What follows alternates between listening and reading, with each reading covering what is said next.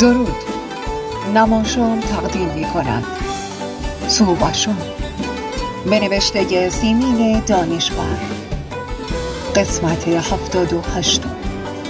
خانش ماری نجی.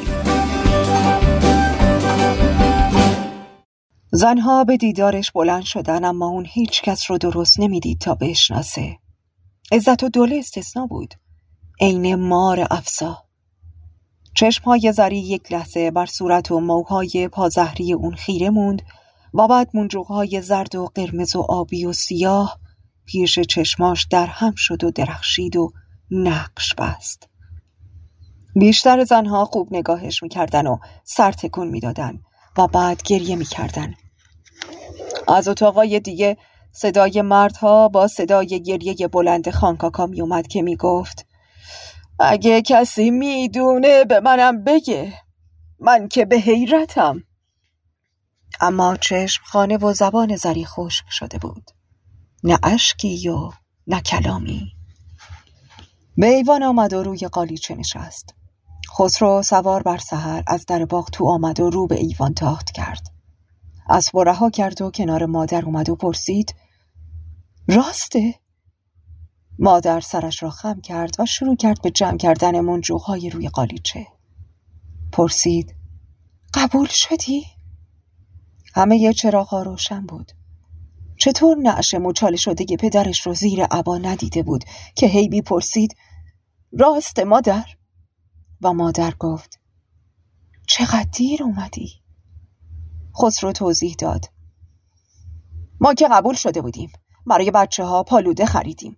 فراشمون اومد و گفت امو جان تلفن کردن. گفتن بابا تو با تیر زدن. اما فقط زخمی شده. خودش روی اسب نشسته و یه راست به خونه اومده. راسته؟ حالا کجاست؟ مریض خونه؟ پسرش رو در بغل گرفت و بوسید و اون وقت اشک اومد. بعد خیلی ها اومدن و دست گردنش انداختن و با صدای بلند به حالش گریه کردن. از اینکه چه زود بیوه شده. از اینکه حالا باید چهار بچه بی پدر رو به سمر برسونه. به همان زودی همه می‌دونستن که بچه چهارمی هم وجود داره. عزت و دوله هم اومد اما نه دست تو گردنش انداخت و نه گریه کرد. فقط گفت امیدوارم آخرین غمت باشه. خب اونقدر برات گذاشته که بچه ها تو با آبرومندی بزرگ کنی. خدا حافظی نکرده راه افتاد. دست به کمرش گرفت و از پله ها به سختی قدم پایین گذاشت. به سراغ ملک رستم رفت که روی یک صندلی خیزران کنار حوز نشسته بود. ملک رستم پا شد و اون نشست.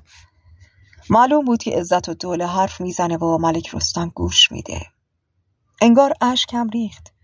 چرا که دستمالی رو مدام به چشم می برد. صدایی گفت داراش که حاضره. عزت و دوله بلند شد و ملک رستم بازوش رو گرفت و با هم به ته باغ رفتن.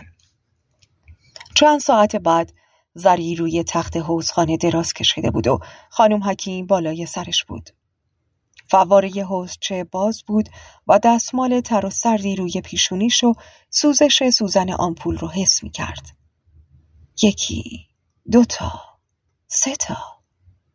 می‌دید که خانم حکیم گوشی سرد چوبی رو روی شکمش می‌ذاره و گوش میده و شنید که میگه بچه سالم می‌باشد.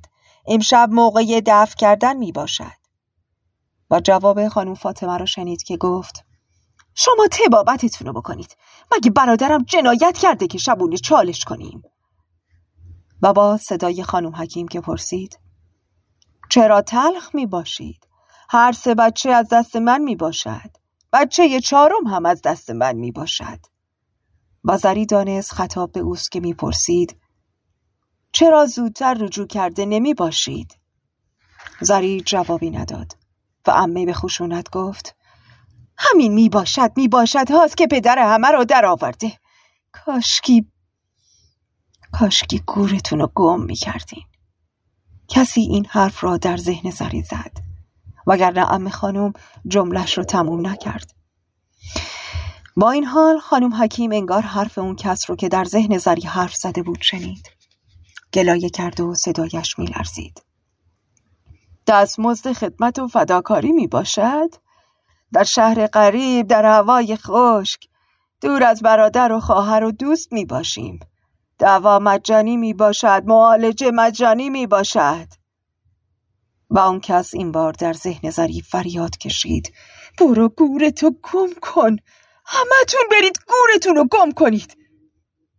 خانم حکیم رفته بود و زری خسرو رو دید که باد بزنی در دست داره و نسیم آروم و خونکی رو رو صورتش حس کرد. زیر لب گفت خسرو. خسرو سرش را نزدیک آورد. زری ادامه داد یه کاری برای مادرت بکن. فردا صبح زود برو پیش دکتر عبدالله خان. به اون بگو چه بلایی. به اون بگو که تو که پا به ایادت من بیاد.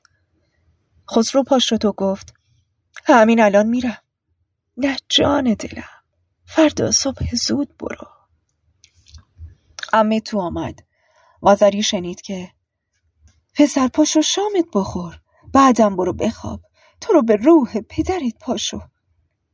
اندیشید که چه زود آدم را به روح پدرش قسم می‌دهند و بعد. مدتی بعد صدای خدیجه آمد. آقای آمده میگه برای ثواب آمدم کمک. میگه دیشب خواب دیده که یک کمر بسته علی وارد شهر خدا شده.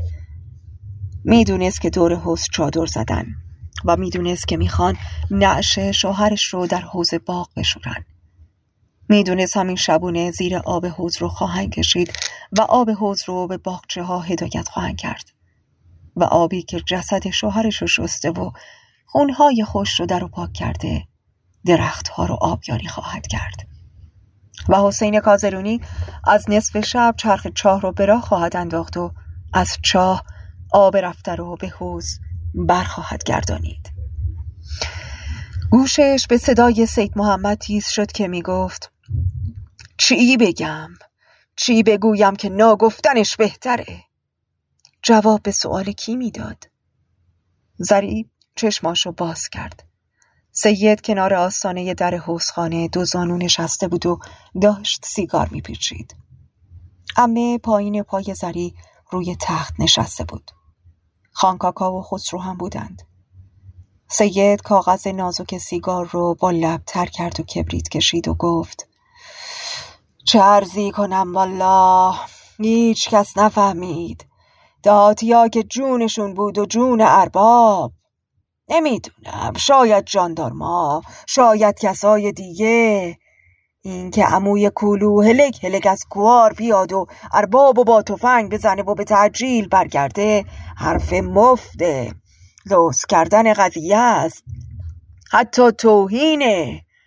هر کس که دستن در کار بوده این چو رو انداخته.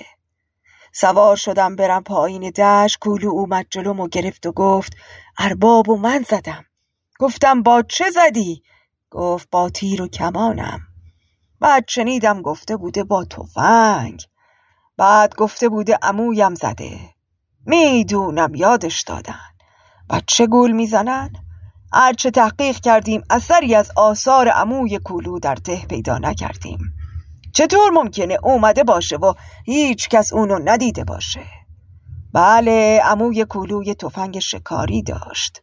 خود آقا بعد از مرگ برادرش براش خریده بوده. شنوندگان عزیز نماشون قسمت بعدی این داستان جذاب در نماشون بعدی برای شما پخش خواهد شد.